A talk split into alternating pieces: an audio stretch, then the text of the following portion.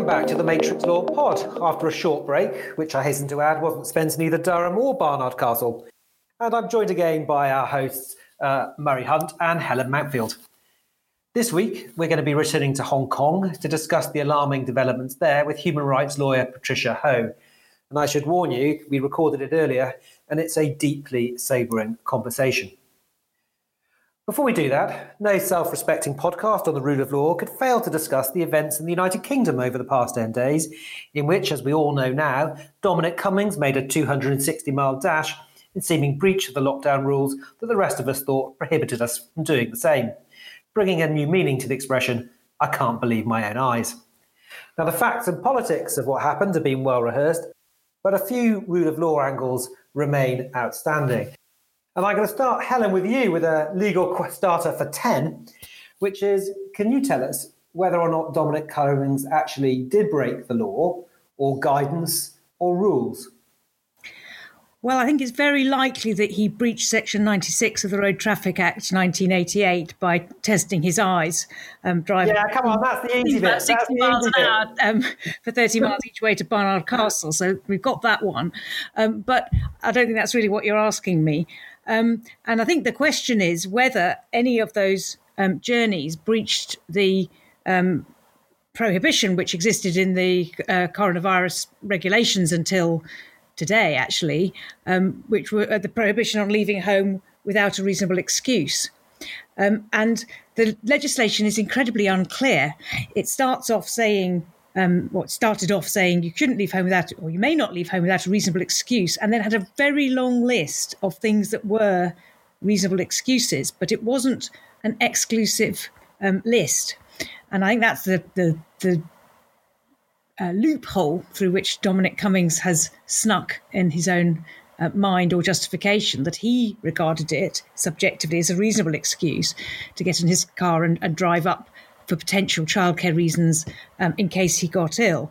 I suppose there's a question about whether it is what he thought was a reasonable excuse or what a court would think was a reasonable excuse, but it's certainly not clear. And there are then, um, in guidance, um, various uh, explanations of what people should and shouldn't do, one of which was that you shouldn't leave your primary residence and go to a second home or a caravan or a campsite or even a third home, um, although that wasn't mentioned in the guidance. But the the the issue is that the line between the legislation and the guidance is so unclear um, that it is difficult to say he did breach the law, although I think most right-thinking people would say that the objective outside observer would not think it was reasonable to drive two hundred sixty miles um, with a child in the car to visit elderly parents in a second home um, in those circumstances. So, Murray, can I ask you this, flowing from Helen's answer? I mean, here we have Helen, who is... Uh, uh, one of the great public lawyers in our country, who is unclear whether or not Dominic broke the law.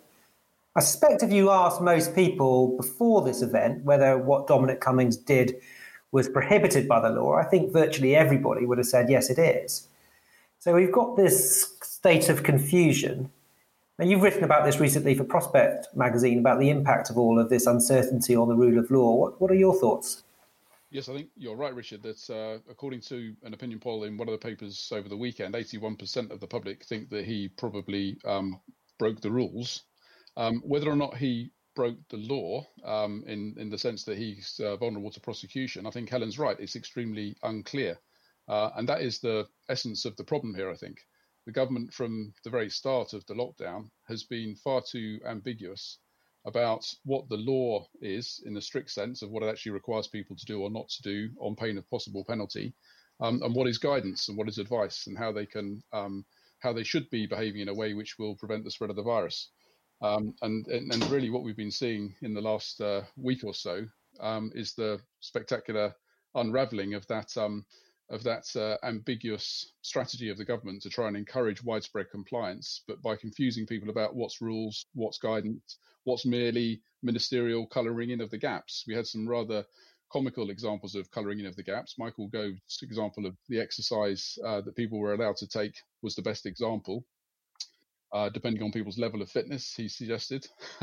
uh, so I think the problem really has been a, a lack from the a lack of clarity and certainty from the start in the way in which the government has communicated to people exactly what's expected of them um, and what's legally required of them, and then what they should be and shouldn't be doing as a matter of guidance. And I think we've is the unravelling.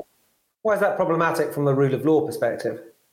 Because it undermines public trust. I think the, the government is completely dependent on public trust uh, to be able to make its response to the virus effective.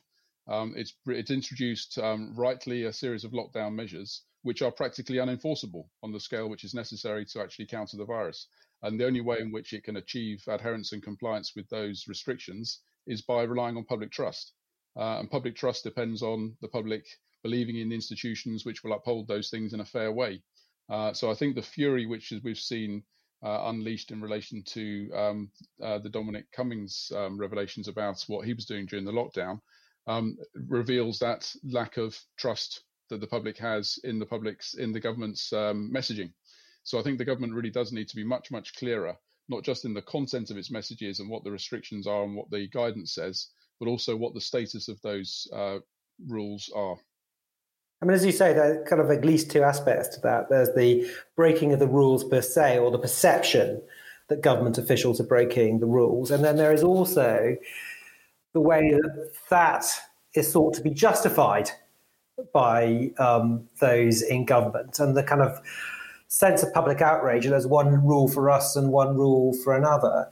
When I reflected, not least I was listening to Michael Gove again talk about how he would on occasion go and test his eyesight by driving um, in a car as part of his defence of Dominic Cummings. I was kind of reminded, really, you'll recall a couple of weeks ago, he spoke to David Cole, the A C L U in America, about the assault on truth and how that uh, undermines the rule of law. I don't know, Helen, what thoughts you had on Govian-type responses in defence of Cummings?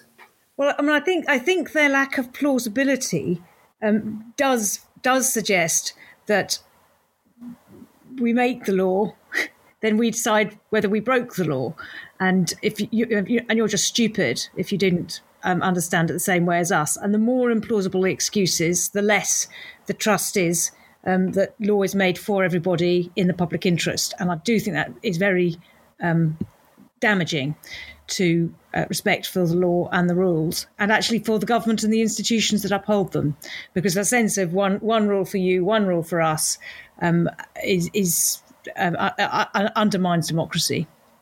Well, what about the decision, some would say extraordinary decision, of the Attorney General, Suella Braverman, to tweet support for Dominic Cummings before the Durham police had made a decision as to whether or not to prosecute? Well, again, I, I mean, I think that, I think it was extremely unwise. You know, potentially could have been open to judicial review, I suppose, that the Attorney General had closed her mind to whether or not an offence had been committed before she could possibly have had time to inform herself of the facts and the application of the law to them.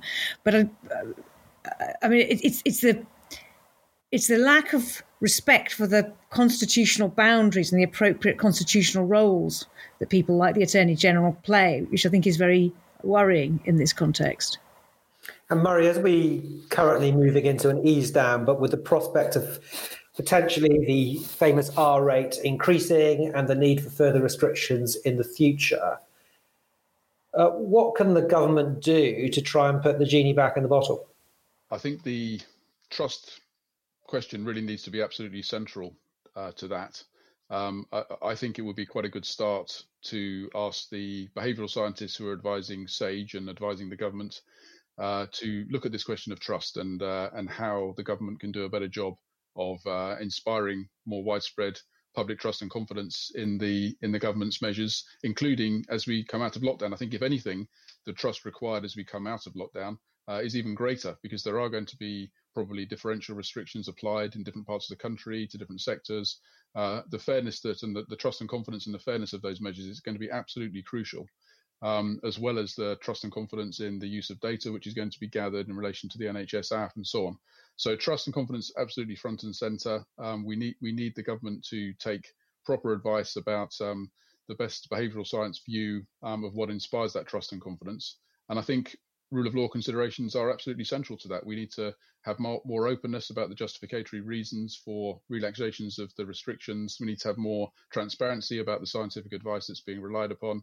We need to have more accountability in Parliament, more scrutiny in Parliament of the regulations. There's a whole series of rule of law principles which I think are front and central in inspiring greater public trust. So I think the government really needs to be grappling with that. And one more, if I could just add one more footnote to what Helen has said in relation to your question about the Attorney General. The normal thing that would happen in a situation like this with a special advisor uh, is that the Cabinet Secretary would in, conduct an inquiry uh, and establish the facts. Uh, and again, we haven't seen that initiated. Uh, and that's uh, another um, trust and confidence inspiring ordinary process which ought to take place in my view.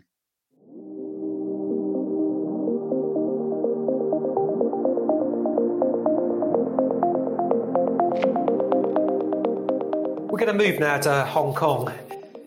It seems like years ago, but our second ever podcast was recorded in early April of this year, in the relatively early stages of the international lockdown.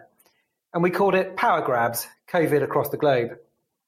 We spoke to human rights lawyers in jurisdictions facing particularly acute threats in Hungary, in Israel, and in Hong Kong.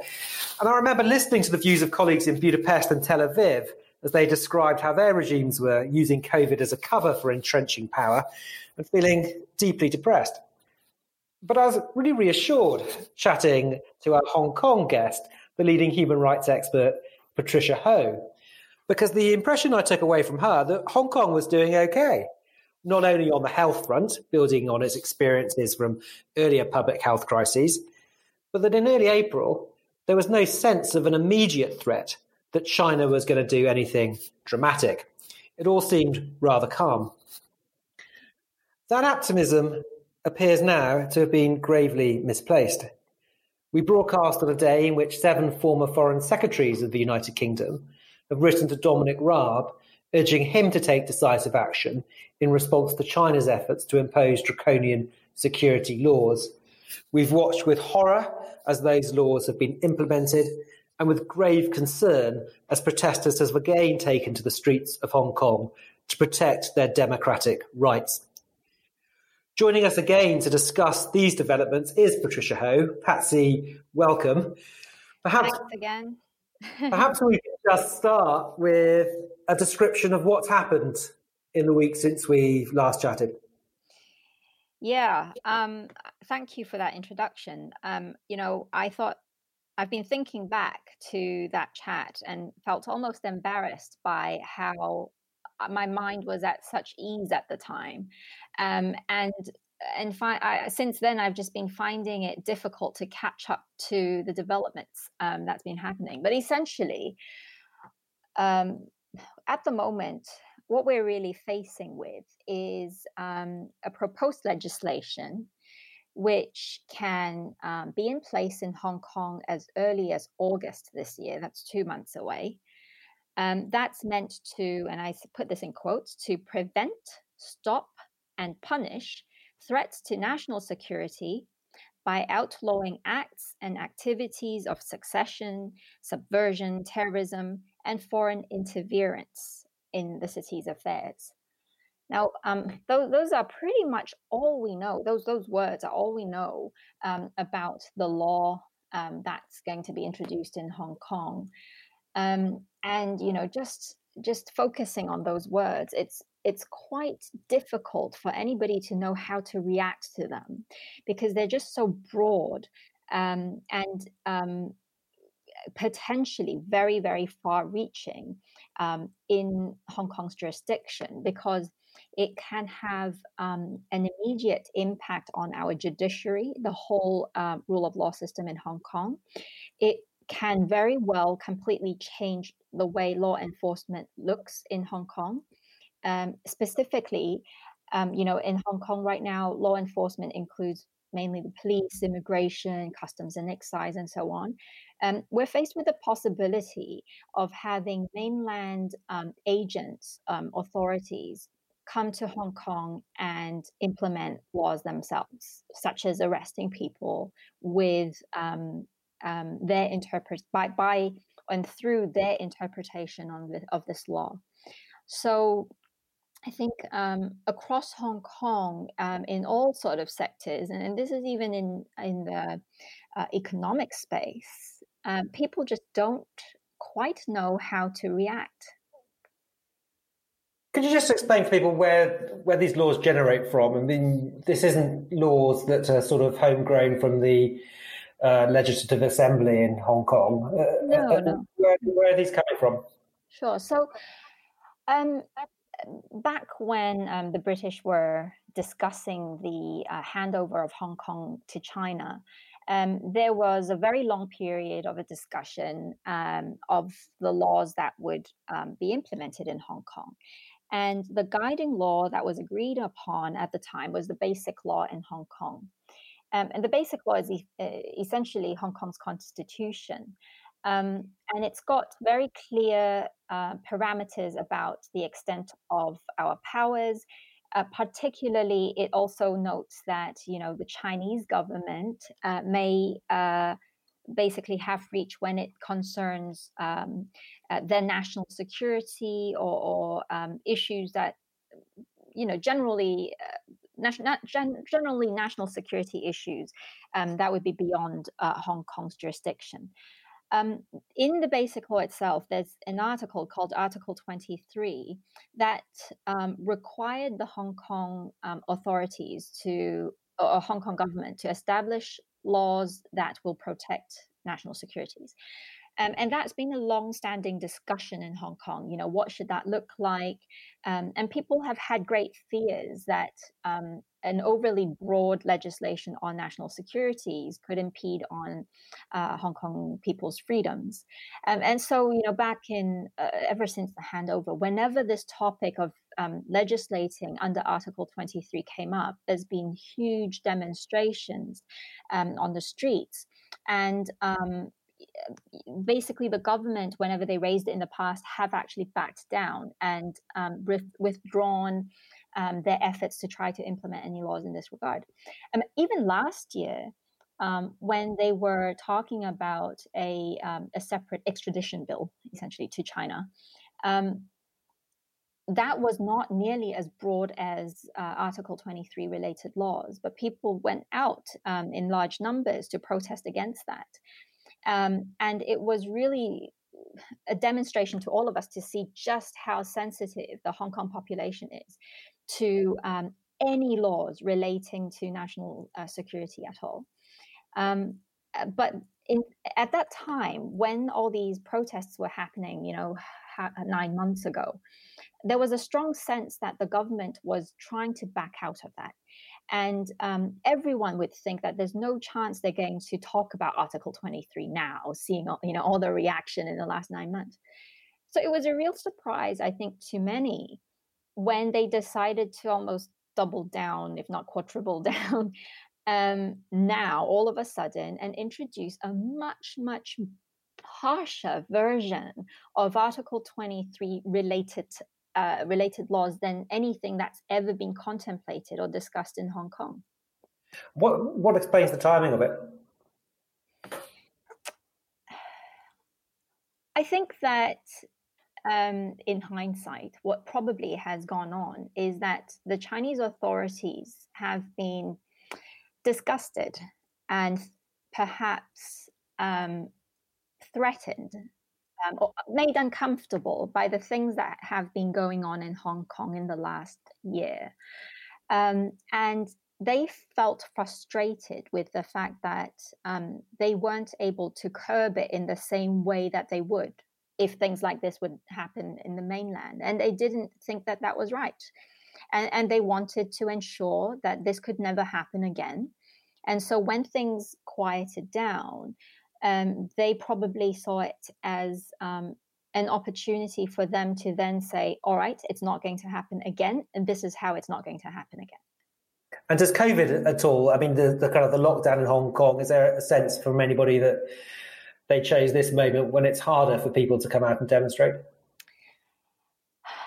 Possibly. Um, you know, back a few months ago when um, I, I, I talked about how the Hong Kong population is quite um, supportive of quarantine rules and, and lockdown related things. Um, because people were were um, focusing on protecting Hong Kong's freedoms in a way, in the sense that we're protecting the way that Hong Kong can continue to function as normally as possible. Um, so it was really difficult for people to um, say that the government was using this against us, because so many people were supporting these rules. But then things have started changing in the last two weeks. Um, we've had almost no cases for over a month, with the exception of two isolated cases. I mean, this is wildly low numbers compared with the rest of the world. Um, and the government still um, insisted on uh, rules restricting public gatherings. Um, and while generally people still supported these restrictive rules, um, but people started questioning, especially, and this was especially when the last announcement, they said that these rules had to cover June fourth. Um, and that was the last day uh, of the time period when uh, people could not gather in groups of more than eight. Um, and that was a very clear signal that they were actually using, well, many would say it's a clear signal that they were using these rules to to restrict public gathering demonstrations. Um, and since, anyway, since, you know, all these national security uh, legislation announcements, um, there have been a lot more people trying to come out to demonstrate. And we have seen um, how the government has come down very heavily, um, more than ever before, to stop any form of demonstrations. And, you know, I'm talking about people singing songs in malls. Um, that was banned. Um, people uh, trying to raise some banners in, in shopping malls. That was banned. Um, any sort of protesting in Hong Kong would be immediately met with dozens and dozens of um, armed policemen, um, all dressed in full gear.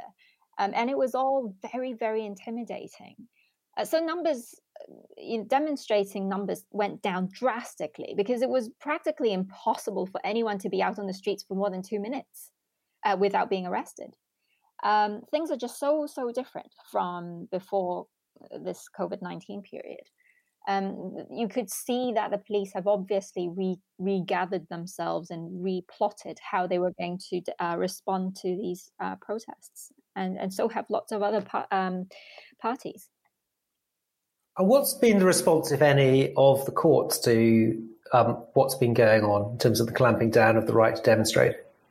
There are some more um, vocal democratic representatives, as in representatives of the Democratic Party or the Democratic camp, that's been criticizing this. But by and large, you haven't seen the more um, middle of the road uh, experts coming out condemning this, because it was a dangerous thing to do um, in, in multiple ways. First of all, because you don't want to be seen to be um, coming against measures which were combating COVID nineteen.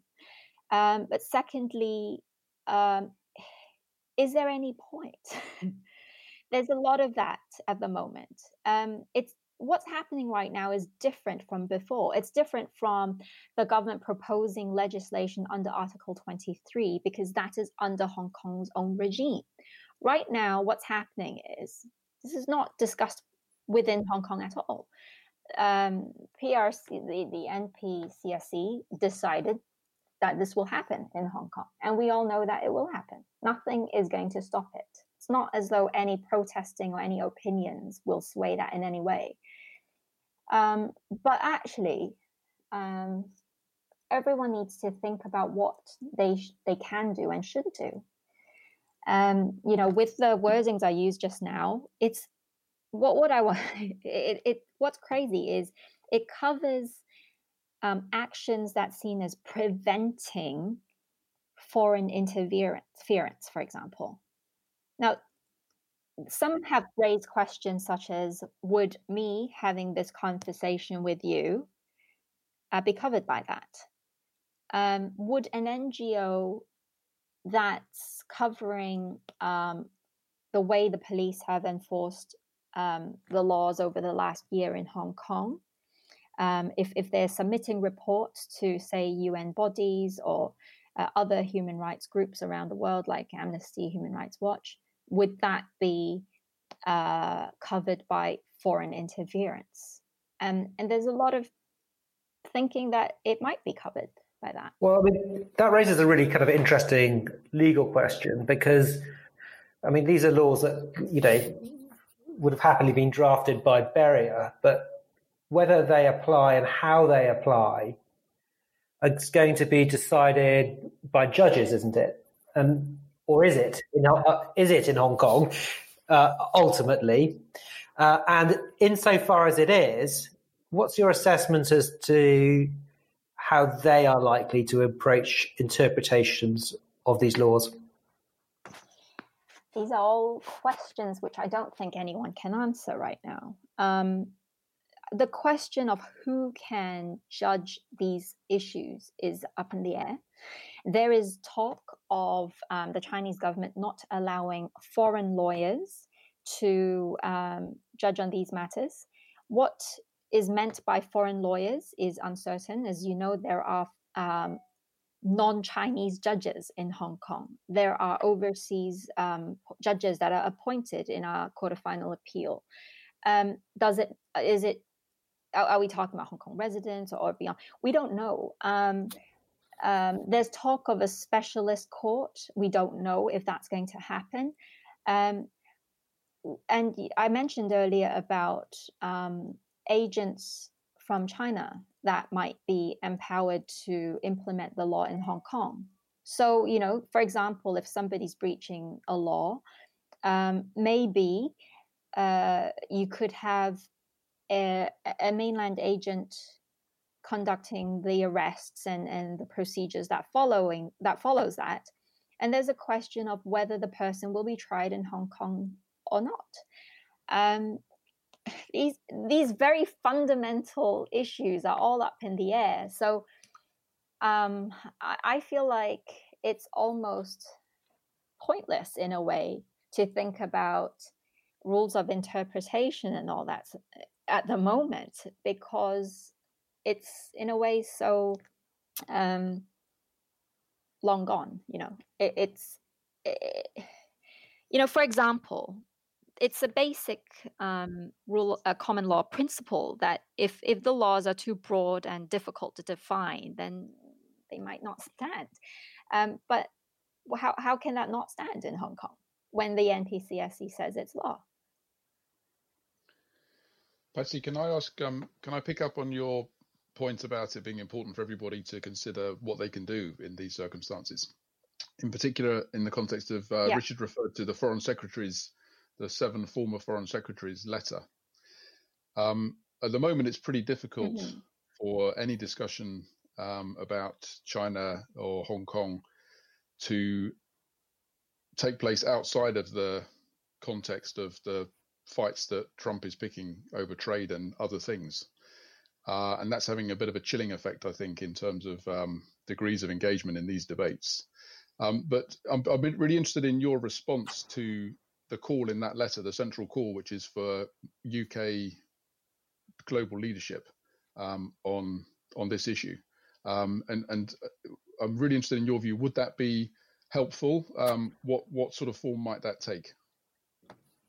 My instinctive response to that is I don't feel comfortable answering that question because um, of the possibility of it being characterized as inviting foreign inter- intervention. That's how things are, if that says enough.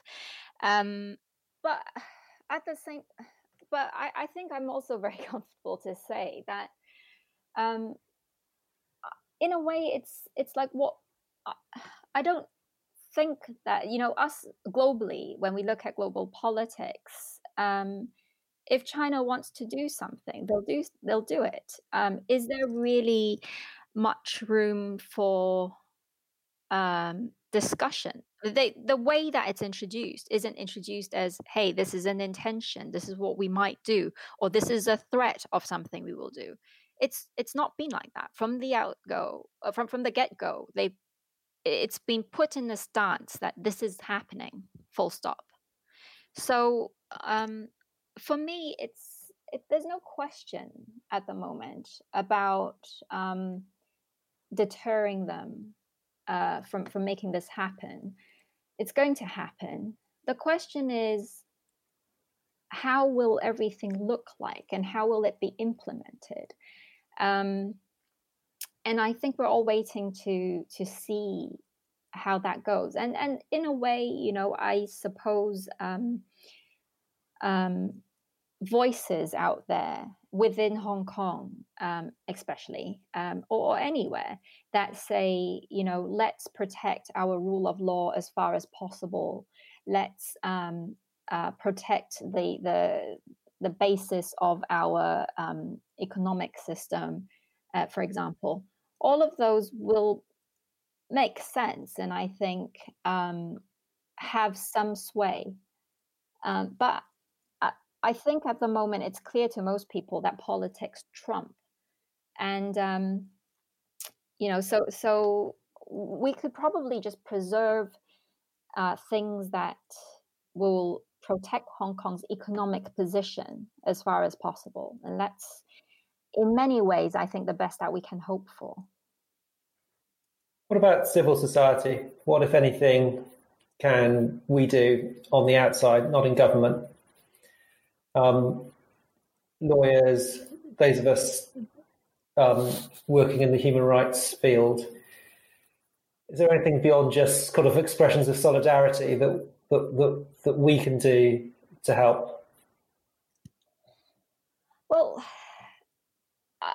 I think that it's really easy for those focusing on politics to feel very depressed by all of this. But at the same time, my position is that there's a vast area in um, human rights law that's about um, protecting the underprivileged, the minorities, welfare, social security, all, all those things. And I think and, and believe that there's still a lot of room um, for that work to continue um, in Hong Kong. Um, and on my side, I, you know, certainly hope to uh, continue to uh, build that as far as possible. Um, You know, I think in many ways um, there's there, there needs to be a recognition of what um, the mainland government is very sensitive of and what they're trying to get at. And at the core, what they're trying to get at is pr- to protect their national security. So if there are other matters that don't um, threaten that as much, um, those are things that um, probably can survive. Um, and on, on my part, I think it's important to focus on that. Um, you know, if, if others focus on other areas, um, good luck. If that makes sense. Yeah. Um, I, I just wanted to clarify this thing about Article twenty-three and some of the some issues being outside the jurisdiction of the Hong Kong legislature. Does that mean that they would also be outside the jurisdiction of the Hong Kong courts? Because I was just thinking, if you if you take, yeah, in a, in a, in a system with expectations of the rule of law, if you take a law that's too broad, then a, a court might try to read it down. And the question is, is that going to happen, or or is it? Is Well, the thing is, at the moment, this piece of legislation that's being introduced isn't um, contemplated under Article twenty-three. It's included in our Constitution as an annex, as a separate um, piece of law altogether. So um, it's the interpretation of that will be very clearly um, up to N P C S C. I think that it will be very difficult. I, well, I think I, I believe what we'll see is that they will, the mainland government will uh, introduce guidelines, uh, clarifications, uh, one after another. It probably won't be like a one-off clear-cut thing, but you know, as time goes on, we'll probably see a further interpretation, a further interpretation of, of this um, as they try to troubleshoot, uh, I suppose. Um, it will be very difficult for our courts to try to interpret this because whatever they say, they know it's going to be subject to N P C S C's interpretation. So they will know that if they um, interpret it in a way that contrary to their intentions, that will be uh, adjusted. um, and that does make the, that that's basically the threat to the rule of law. I was just going to add one more thing, which is there, there there's a, there's a potentially um, like the optimist will say that this is probably not too different from Um, the situation previously in the U K where um, Supreme Court decisions can be in a way overturned, but in, in Europe. Um, in a way, people see that they try to say that our rule of law can be preserved in, in that same type of um, concept.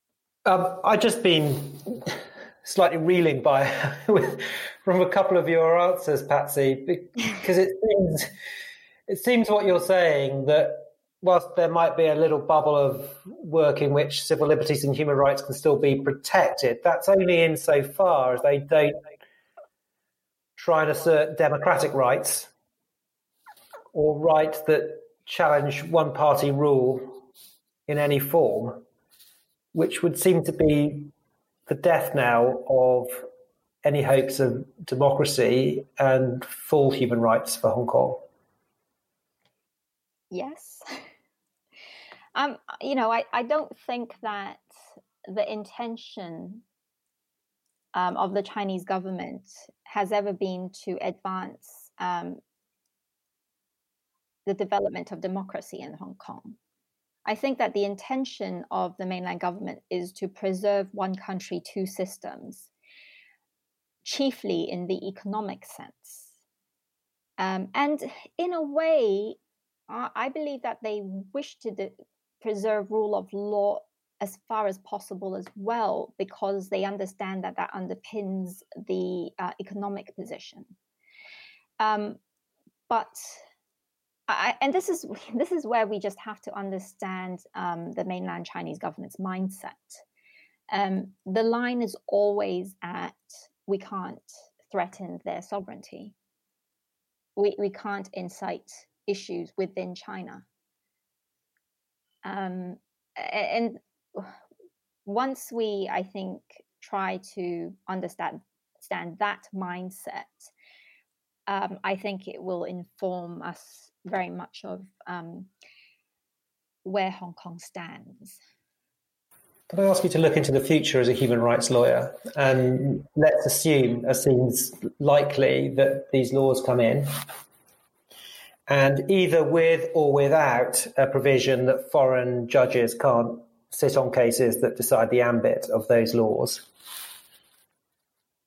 The final Court of Appeal at the moment comprises, as you've already mentioned, several judges from the United Kingdom, not least Lord, Lord Phillips, Lord Neuberger, Baroness Hale, all former presidents of our Supreme Court. From your perspective, if these laws are in place and they're either not allowed to rule on them, uh, or they have to rule on them knowing that um, how they're ultimately going to be implemented, Do, do, do you think they should continue serving on the Hong Kong courts? Uh, would they be doing a disservice? Would they be giving their imprimatur to a thoroughly undemocratic system? Or would you still want them to be there involved in other cases in the Hong Kong courts? I very strongly am of the view that everyone should stay. Um, I, oh, well, just to g- give you a picture, there are lots of cases going on at the moment in all the courts across Hong Kong. Um, we have hundreds and we have thousands of cases that's going through the courts concerning um, people who have participated in demonstrations or riots in the last year. Amongst them, we have thousands, um, well, maybe hundreds, if not thousands, um, young, very, very young people, many of them teenagers, who have been uh, prosecuted for rioting and various crimes that would potentially lead to them being in jail for many years. Um, I can't imagine what it would look like if all the lawyers that are defending them decide that it's not worth their time, and all the judges hearing these cases decide the same. Um, I think it's important for everybody to try to do what they can for as long as possible. Well, Patricia, you you you left us last time with a sense of optimism. The same cannot be said for today. Um, mm. I mean, firstly, thank you so much for taking time out to join us. I mean, secondly, I think, I mean, from all of us, I mean, the three of us in the, the human rights community here, just our kind of our kind of hearts go out to what your you and your colleagues and the people of Hong Kong are having to face. And mm. insofar as expressions of solidarity and support mean anything, you have them in abundance from us. Thank you so, so much. Thank you for joining us. You're welcome. And thanks for that. Um... Not totally a distraction from the current situation, but but a very nice time to be able to talk with you about this. We're glad, glad to be of service. Well, that was a thoroughly depressing twenty minutes um, from Patricia. Helen, what are your reflections? Well, I suppose it just does show the importance of a rule of law framing of these questions. If you're going to have law about national security or terrorism, you know, the devil is always in the the detail, in understanding exactly what's meant, in understanding what the limits of the law are, and and, and how it can be enforced. Um, I was also struck by the analogy that she drew between um, when we were talking about whether the Hong Kong courts would have any role in in, in enforcing or interpreting and potentially interpreting down this law, which is, well, um, it's a little bit like the, the uh, European Court of Justice and the way that it it can override um, decisions of domestic courts, because I would think that's a different thing, because the European Court of Justice is itself governed by the rule of law.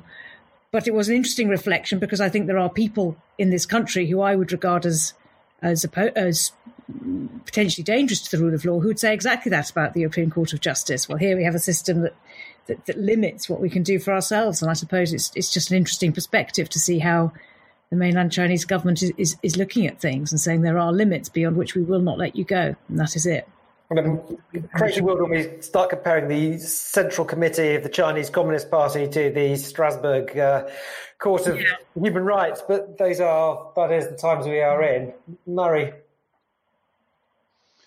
First and foremost, I think uh, what really came across from Patsy is how difficult it is for someone in her position to to answer a question um, such as, would some leadership from the U K on this issue be helpful or not? I mean, it's very difficult for somebody in her position working in Hong Kong um, to give a, a, a full and frank answer to that question, I think. But uh, for me, I think that does remain one of the most crucial questions for us to answer. Um, should the U K government be Uh, actually trying to lead some sort of global coalition to engage with China on this question in a way which somehow doesn't get sucked into the narrative in relation to all the trade wars going on with the U S. Um, so I think that's uh, what, probably the most pressing um, imperative. What's the answer? If that's the question. I was going to ask that too. Yeah. Uh, for me, the answer is yes. Um, I mean, there's, there's, as on so many things at the moment, there's a vacuum of global leadership on these things. And I think the U K used to be right up there in trying to provide it. And I think it needs to get back up there. Well, that's a good note on which to end uh, this week's podcast. Uh, thank you both. Thank you to our producer, Rachel Murray. And we will be back next week.